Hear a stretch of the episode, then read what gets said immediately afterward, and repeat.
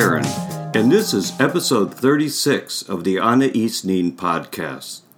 Today, I will be talking to Leticia Gicovate, a Brazilian woman who has taken it upon herself to produce an erotic art magazine called Nin in today's ever increasing hostile and moralistic atmosphere.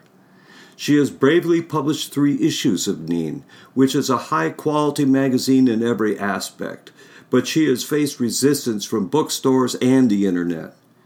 But, like Anais Nin, the inspiration for Nin magazine, Leticia has viewed resistance as a challenge and an inspiration in itself. Leticia Gicovate, welcome to the podcast. Thank you. Thank you. It's a pleasure to be here. So tell us a little bit about yourself. Well, I'm um, Brazilian, living in England. Uh, yes, the weather is quite different and it's quite hard to live without the sun. Uh, I've been living here for four years. Actually, since I've launched the first issue of Nin magazine, I launched it in Brazil and I moved to England and then I started to spread uh, the magazine around UK. I'm I'm a writer. I used to be a copywriter and write about fashion.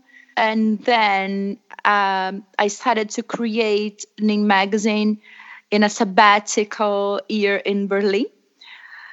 And since then, I'm quite involved in in the, with the magazine and with Anais Nin's life and ideas, and it became like my main work. Let's say like that, like what I do. I read, I research, I write, and I edit things for Nin magazine online to, uh, on Instagram, where I'm quite active, and please search me. It's Nin magazine.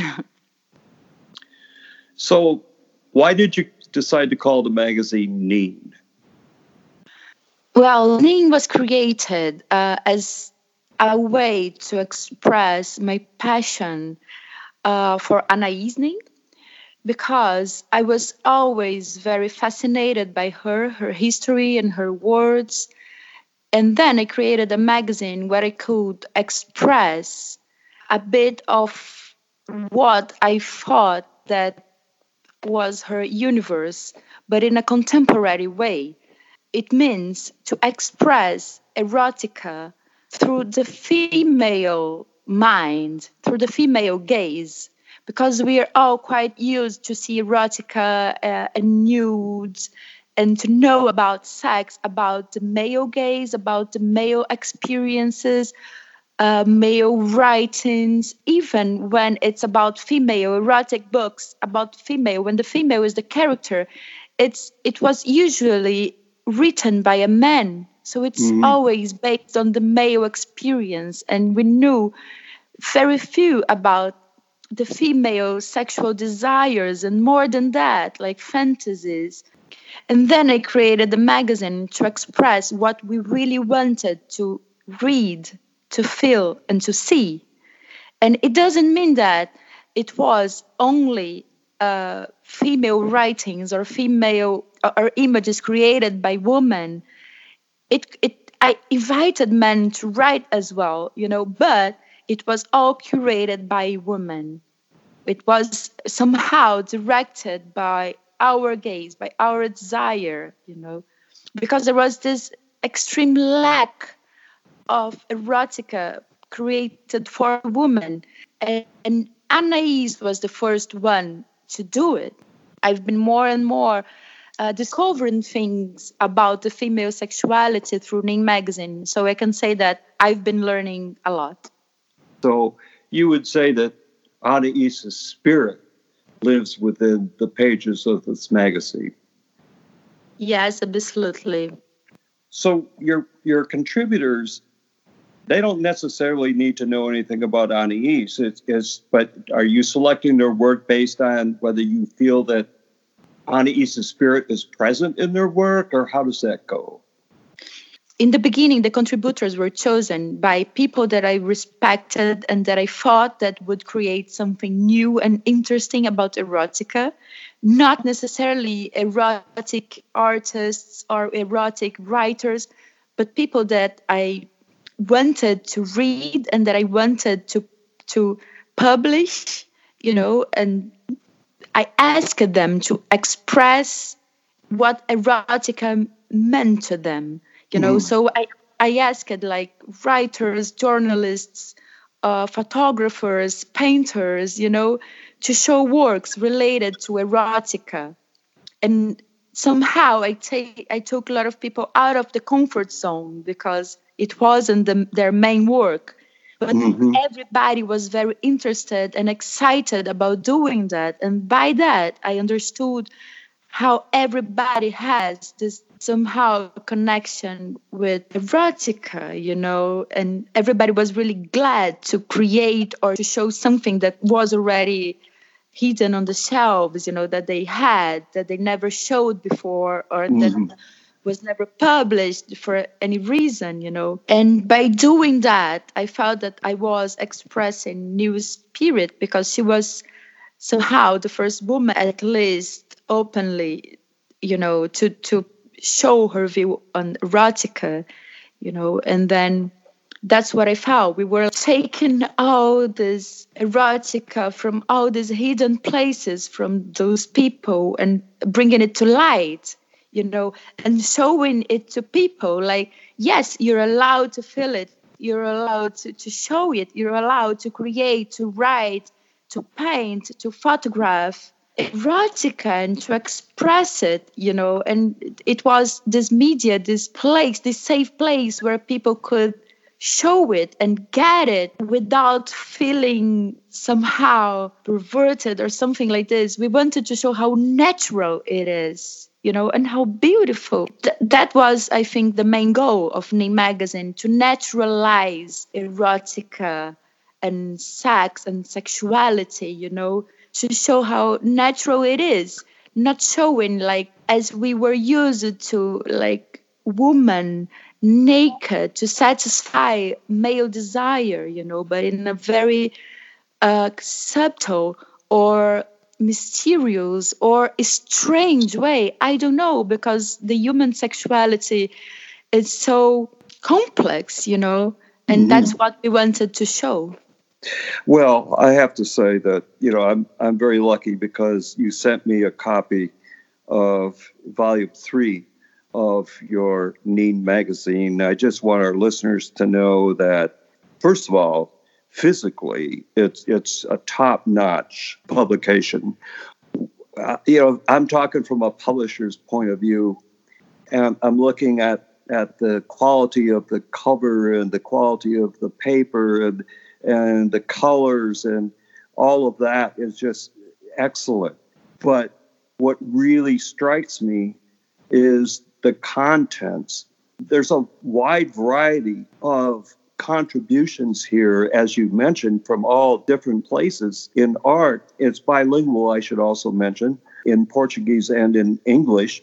And I should add that I think the, the translations are excellent. And it's I, from my I best think, friend, so we'd be glad to know it. yeah, oh, they're excellent, excellent translations. If I had to boil it all down, though, to one word, what what is Nin Magazine all about? The word I would use is freedom. That it's free. That's like you said, it's a little world where you can walk into and you're free to express yourself and free to say or do whatever is on your mind or in your heart. And so that's what I like the most about it. But, you know, I'm looking at this. This is an expensive production, I think. Am I right? Yes, yes, you're right. We used our own money. He, we weren't uh, sponsored by anyone. We didn't want to have advertising on the first and the second issue. Uh, because we wanted to keep this freedom and we thought that if we had advertising we would be somehow attached to some moral or some aesthetic uh, limitations that we didn't want uh, so the third issue actually was the first one uh, somehow sponsored uh, we had a bit of help of a feminist portal based in Brazil called Hysteria, and they helped us to pay a bit of it. Most of all, it was our funds. It was based on passion, I can say. And yes, this is very hard to, to keep on doing it, it because, of course, we need some help, but it's very hard to get it. I mean, we were somehow a bit naive because we thought that it could be easier to have funds to this kind of publication. We didn't expect, and it, it's not a surprise to none of you, but to us it was, that the market was so conservative. We thought that we could find this kind of help and freedom from an institution or from someone who was also interested in keep this content going you know to see how important it is to give to have this free uh, space and safe space to express all that we are expressing but it wasn't as we thought we were one entire year working on the first issue mm. and one more year working on the second, one more year working on the third. The third one, actually, I can say that it took us five years because it is a development that started since the first edition. You know, I think the third one, we finally reached what we always wanted to reach through this publication. And to create the fourth issue and to keep on going, we really need some help. And this is where we are right now. We are trying to figure out how to keep on going with the same quality and the same freedom. You come from Brazil, and at the moment, Brazil is undergoing some what I would call radical change uh, with a new leader, Bolsonaro, who was uh, called here the Trump of South America. And I noted that your cultural minister was actually reciting certain parts of the speech that Joseph Goebbels, who was the Nazi Germany propaganda chief, about what art is supposed to be. And art was supposed to be heroic, it was supposed to be nationalistic. We're talking about a real dichotomy here where you're publishing something that is open and free and, and sex positive. And then you've got this minister who is talking like a Nazi about how art should be, if it's not nationalistic, if it, it's not supporting the government, then it must be immoral and should be eradicated. So, what kind of problems have you had with people trying to do what you do? When we started, Brazil was in a different moment. It was good. It was like five years ago, six years ago, sorry. And we were all been quite positive about the future of the country. It seemed to be going well. We were hopeful. The country had a total different vibe, you know, from what's having now. I just came back from Brazil uh, some days ago, and it was interesting to be there when this minister had this speech, this absurd uh, speech, because I could always feel a very strong resistance in the streets. Cultural scenario is changing, but I could feel, yeah, that's it. I could feel a very strong resistance. What made me feel hopeful again. But the problem was it was decaying from the the launching of the first is, uh, edition to nowadays. Uh, our second issue, we had on the cover a transgender woman, and the entire issue was more risky than the first one uh, we, we showed a bit of this rebellion that was growing on the country, you know. Uh, mm. But then what happened after that was the president was impeached in a, vi- in a very uh, violent environment, in a very disturbing way. And then the right took place, the far right, like alt right. And they were, yes, very inspired by Trump. Well, no words. You know what I mean? Inspired mm-hmm. by Trump means like worse than Trump because if you get Trump as an inspiration, you know, you're not even being authentic in on your mm. madness, you know. yes, and then even when Brazil was going good, let's say like that, uh, we were already facing uh, some difficulties as we had some bookshops that didn't want to sell us, uh, some bookshops get our magazine but put us on like a dark shelf, you know, mixed yeah. uh, in like with very underground contents. And mm. we really never believed that we were underground, underground content. We, we thought, we saw ourselves as an art content, as an art magazine. You know, we mm-hmm. always defining Magazine as an erotic art magazine, you know, and we thought we could navigate easily through the market. But it wasn't very different in England. Uh, there, I faced some magazine shops that didn't want to show Nin as well, that didn't want to sell Nin as well. And it wasn't because of the quality, as you said. And I'm very grateful to hear, to listen to that. You know, it was an amazing compliment. And thank you. But yes, it wasn't the quality. The quality is quite good. I'm quite proud of that. You know, it was the content, you know. Mm-hmm. And that's it. It wasn't easy as we thought. That's why I say we were naive. But the point is that we saw it as art, but people cannot face it as art. It's it's like not only in Brazil, you know, that but yes, of course now it's even harder to continue doing this in Brazil but I feel hopeful about this resistance, and I'm pretty sure that this government is not going very long. It's not going very far, and I'm glad to be part of the resistance. And it makes me uh, feel more encouraged to keep on doing it. You know, I I don't mm. feel scary. The opposite. I think that it's more necessary than ever to have this magazine. You know. So, what are what are your future plans with the magazine? Is there going to be a volume four? Yes, hopefully, yes. A bit different. Um, I must say that as it started to be difficult to keep on doing it on paper, we turned our energy to uh, another media. So Nin Magazine started to be quite strong on Instagram, where we found another kind of difficulty because after a while, Instagram started to be quite conservative as well, and they started to delete our account. And we were deleted four times, but wow. we kept on going, you know, we didn't give up.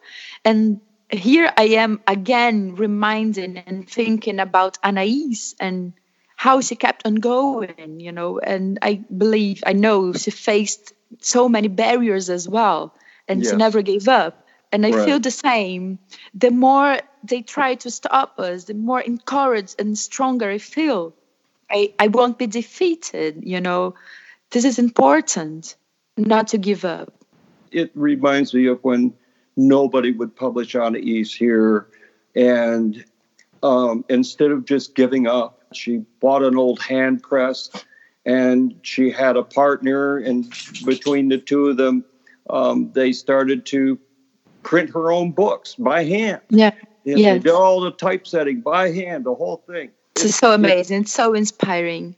I think people should know more about it, you know, because not only she was the first female erotic writer. She was also a publisher. She, she really did. She was doing uh, the, the print for days, you know, by herself. This is so amazing. This is so amazing, you know. I, I think people should know more about it. I admire your spirit to keep it going in one form or another. And with Anais, when the commercial publishers no longer were a viable way to publish her books, she did it a different way. Um, and I'm sure today that she would have embraced what you're doing. and she probably would have taken uh, social media under her wing too. She would have done those kinds of things. Now, how do we find you? So we are now. Uh, we really wanted to be distributed in America. So if you're listening to us and you want to see Nin Magazine, please get in touch with me because I would love to make our way to United States. And here in Europe, we are in some shops. We are in Paris, we are in London, we are in Berlin, we are in Lisbon in Portugal. But the main way to find more about us is through Instagram. Uh, we created uh, another account. So if you're not finding Nin Magazine, it might be because we were deleted again. so please search for us on where is Nin Magazine? it's our second account. One thing that I would like to say is that uh, through Instagram, we created another project which was very rich and interesting.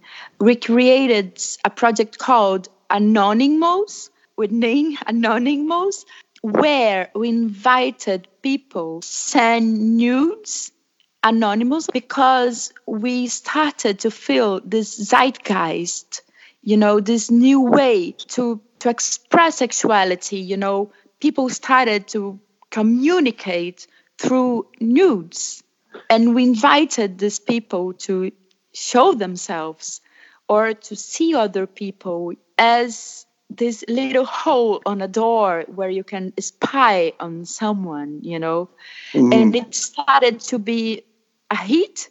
I started to get around 50 nudes by day.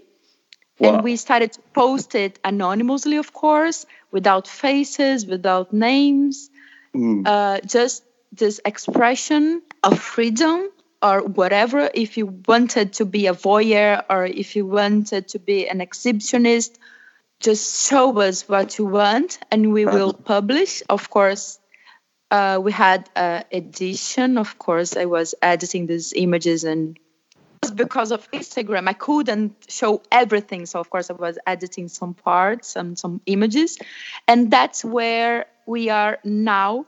We ended up having an almost 2,000 pictures, and now our next edition will be an issue with these images uncensored so we are finding a way of showing these images without the censorship, this Instagram's censorship.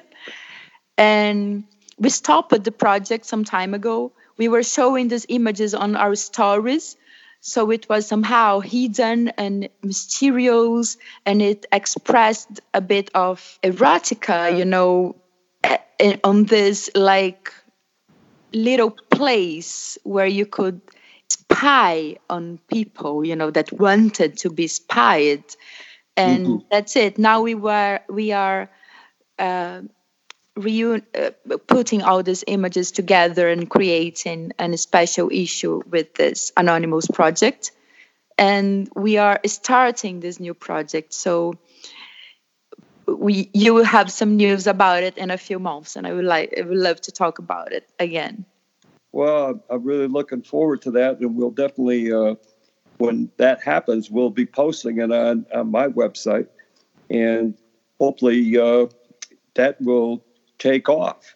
And I should I should mention that your word anonymous that instead of the ny and at the uh, in the middle of the word is N I N, so you've got the word Nin in there, which I love. Anonymous. yeah, I like that. I like that. That's how you see she's everywhere. She's yeah. the spirit of the magazine. She's the spirit of the project. Like I, I can say that somehow I feel her very close. I feel like she's a ghost walking by my side. A very mm. friendly and fun ghost that I have with me. Like she's my partner. yeah, yeah. I know that feeling. It's a, it's a good one. Yeah, yeah. Yeah, she's still living on today through us. Yes. What an honor. Yes, what an honor. What an honor to be a part of it somehow. Well, listen, I want to thank you, Leticia, for talking with me today.